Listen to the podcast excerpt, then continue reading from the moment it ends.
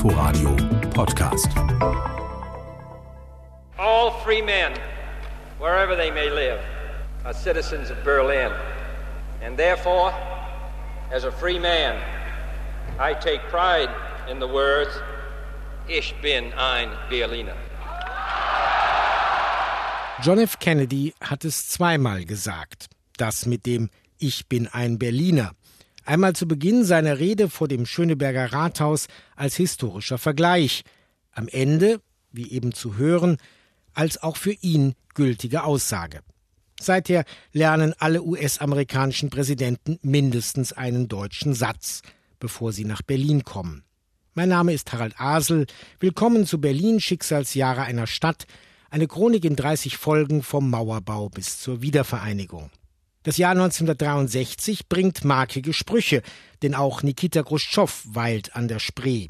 Gleichzeitig finden erste vorsichtige Verhandlungen zwischen Ost und West statt, trotz gegenseitiger Nichtanerkennung und unterschiedlicher Rechtsauffassungen. Zur Jahreswende dürfen Westberliner Verwandte im Ostteil besuchen. Wandel durch Annäherung.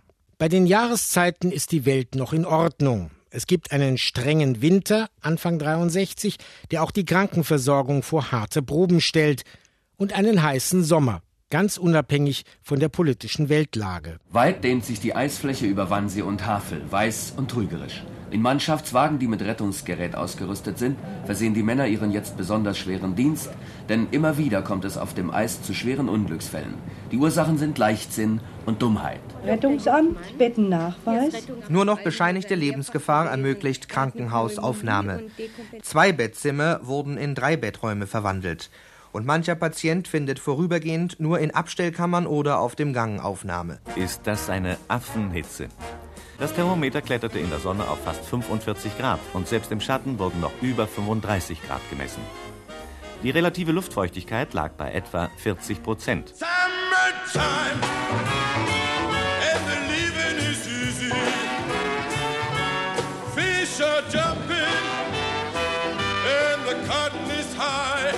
Manfred Krug ist einer der jungen Stars des DDR-Films. Aber er kann auch singen. Und wie? Überhaupt ist in beiden Halbstädten ein kultureller Aufbruch zu spüren. Dabei wird auch Vergangenheit aufgearbeitet. Im Osten feiert der Film Nackt unter Wölfen von Frank Bayer seine Premiere im Kolosseum an der Schönhauser Allee. Es ist die Geschichte der letzten Wochen des Konzentrationslagers Buchenwald. Zahlreiche prominente Persönlichkeiten des öffentlichen Lebens der Hauptstadt nahmen an der festlichen Premiere teil, die von dem Sekretär des Komitees der antifaschistischen Widerstandskämpfer der DDR eröffnet wurde. Im Westen findet die Aufarbeitung im Theater am Kurfürstendamm statt. Dort hat der Stellvertreter von Rolf Hochhuth Premiere. Es geht um die Frage, was der Vatikan vor der Judenvernichtung wusste. Soeben komme ich aus Polen, aus Belzec und aus Treblinka, nordöstlich Warschau. Dort werden täglich, Exzellenz, 10.000 Juden, mehr als 10.000 Juden ermordet. Exzellenz, an jedem Tag 10.000, mehr als... Um Gottes Willen, schweigen Sie.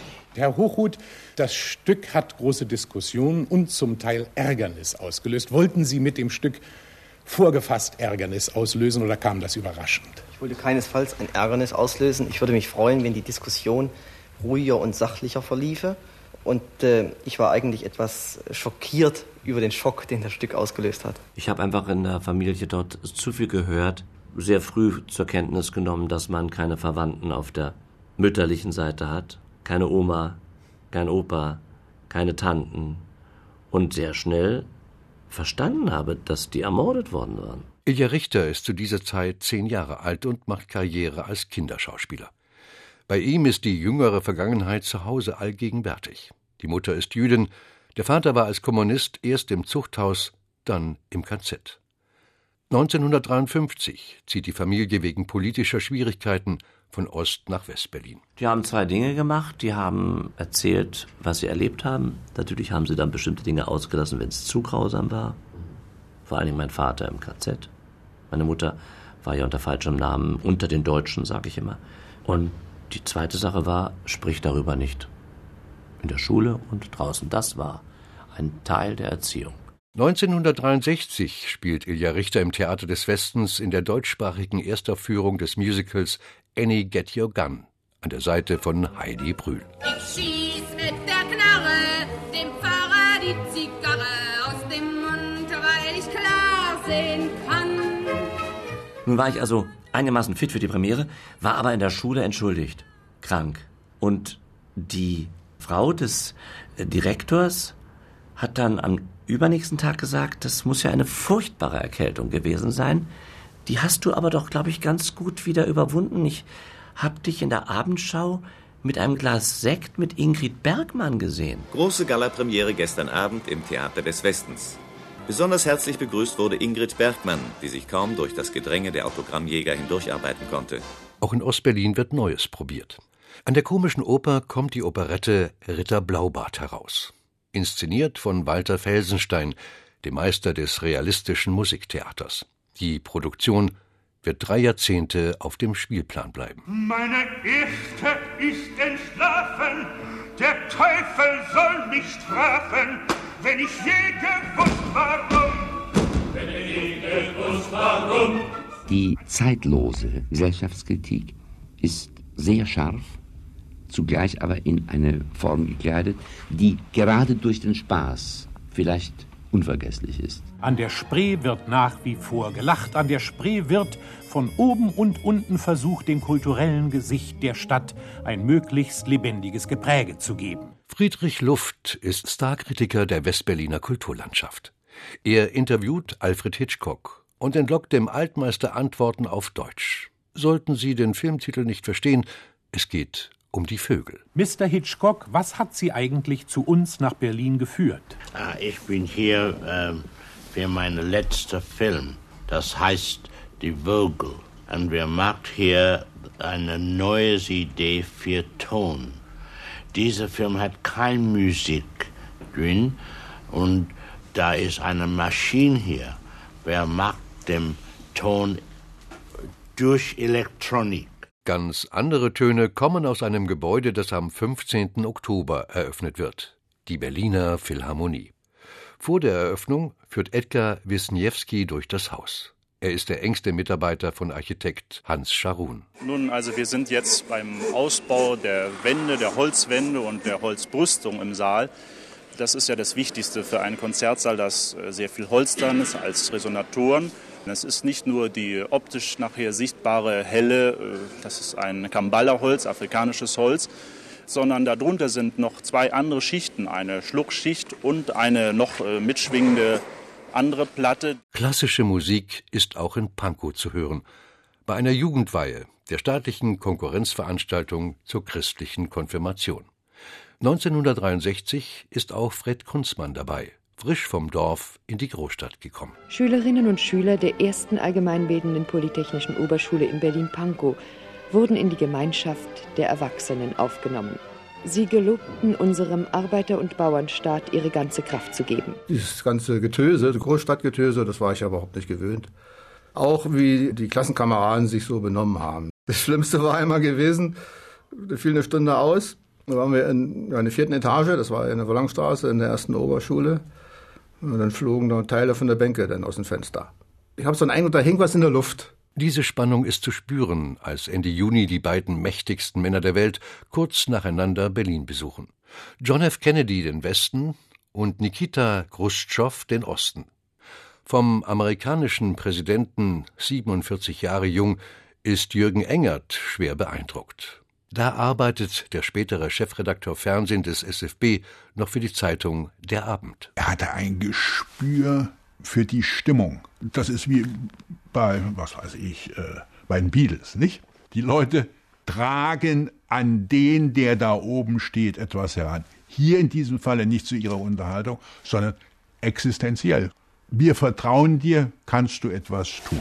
Man sieht es den Händen an, wie sie das Papier ein wenig falten und bewegen, dass da eine innere Spannung und eine innere Erregung doch mitschwingt, trotz der äußerlich so kühlen Gesten. Das war eine Formulierung, Sie hätten sie besser gar nicht finden können. Zigtausende von Menschen. Und plötzlich sagt er, auch ich bin ein Berliner. Was wollen Sie mehr?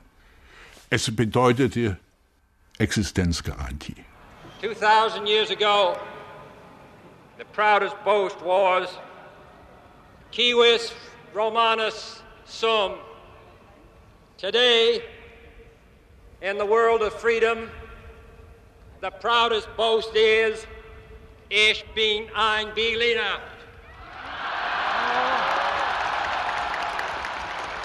Bravo! Kennedy! Kennedy! Vom Rathaus Schöneberg fährt Kennedy an die Freie Universität, wo er in einer zweiten Rede den Wind of Change herbeisehnt und die Hand für Verhandlungen ausstreckt. In Moskau werden die Signale genau verstanden. Der überraschende Besuch von Nikita Sergejewitsch Chruschtschow wenige Tage später wird ähnlich aufwendig inszeniert. Mittendrin der 14-jährige Fred Kunzmann und Starreporter Heinz Florian Oertel. Das wurde von der Schule aus organisiert und dann ging es geschlossen da zum Winken. Da fuhren die vorbei wurde gejubelt und gewunken. Ne? Die winken ja zurück, also das war ja war schon herzlich. Dass das nun so teilweise auch organisiert war, das fiel mir gar nicht, gar nicht auf damals. Ja, hier Ü72. Ganz schöne Weide, scheint auf den Beinen zu sein. Die Balkons hier der Neubauten vor dieser Kreuzung, die werden gleich auf die Straße stürzen. Wenn das die Onkels von der Baupolizei sehen, liebe Berlinerinnen und Berliner da oben, dann gibt's noch ein dickes Fingerzeigen. Wenn ich einen Strafzettel. Aber das macht nichts, das macht nichts an diesem Tage, da wir zum siebten Male schon nun in der Deutschen Demokratischen Republik Nikita Sergejewitsch Khrushchev empfangen. Gewählt wird 1963 auch getrennt und nach unterschiedlichen Wahlgesetzen. Im Februar erzielt Willy Brandt im Westteil der Stadt einen überwältigenden Erfolg. Seine SPD erlangt 62 Prozent der Stimmen. In Ostberlin ist das Ergebnis der Volkskammerwahl vorhersehbar. Ja, meine verehrten Hörer, Sie werden es ja hören. Hier ist man also eifrig bei der Auszählung der Stimmen. Der Wahlvorsteher, Herr Klitsch, prüft die Stimmzettel auf Gültigkeit, auf Ungültigkeit und auf Gegenstimmen. Nun, wir wollen dann ganz verbindlich mal zuhören. Gültig, gültig, gültig, gültig, gültig, gültig, gültig, gültig. Zur Kontrolle wieder 10. Im November trifft das tödliche Attentat auf US-Präsident Kennedy die Berliner tief. Fassungslosigkeit, Schock, auch Angst. Selbst die DDR vermeidet vertraute Polemik. Walter Ulbricht kondoliert im Fernsehen der Familie. Schließlich führen die Verhandlungen über ein Passierscheinabkommen zum Erfolg. Über die Weihnachtsfeiertage können Westberliner ihre Verwandten in Ostberlin besuchen. Wir alle haben lange genug auf diese Nachricht warten müssen. Nun wissen wir, dass das Weihnachtsfest für Hunderttausende Berliner in beiden Teilen der Stadt schöner werden kann. Wir haben schon manche Nacht irgendwo gestanden beim Militär und in der Gefangenschaft. Und jetzt, wo wir zu den Brüdern kennen, dann stehen wir, wenn es geht, zwei Tage, Tag und Nacht. Grenzkontrollpunkt Invalidenstraße. Pro Minute passierten heute Vormittag etwa 20 Westberliner Fahrzeuge allein diesen Kontrollpunkt. Eine Leistung, wie sie noch an keiner Staatsgrenze erreicht wurde. Selbst von westlicher Seite musste das anerkannt werden. Meine Eltern kamen aus Dresden. Wir haben uns getroffen. Die Eltern sahen zum ersten Male ihre Enkelin. Ob es ein Weiter geben würde, wusste man nicht. Es wird nicht das letzte Passierscheinabkommen bleiben. Das nächste gilt unter anderem Weihnachten 64, Ostern und Pfingsten 65. Dann übrigens mit Mindestumtausch für Westberliner pro Besuchstag drei Mark. Und DDR-Rentner werden auch reisen dürfen. Was haben wir alles nicht erzählt über das Jahr 63? Etwa, dass der spätere regierende Bürgermeister Eberhard Diebken für acht Tage Aster-Vorsitzender der Freien Universität ist, aber weil Burschenschaftler wieder abgesetzt wird. Und dass die Fußball-Bundesliga ihre erste Spielzeit erlebt. Da sollte unter den Profiklubs wenigstens ein Berliner Verein dabei sein, Hertha BSC, ein Club, der auch im Osten viele Fans hat. Wir werden ihm spätestens beim Drama um den Abstieg zwei Jahre später wieder begegnen. Berlin Schicksalsjahre einer Stadt. Chronik der Teilung in 30 Folgen. Von Harald Asel und Jens Lehmann. Sprecher Uwe Müller. Ein Inforadio-Podcast. In Kooperation mit dem RBB Fernsehen.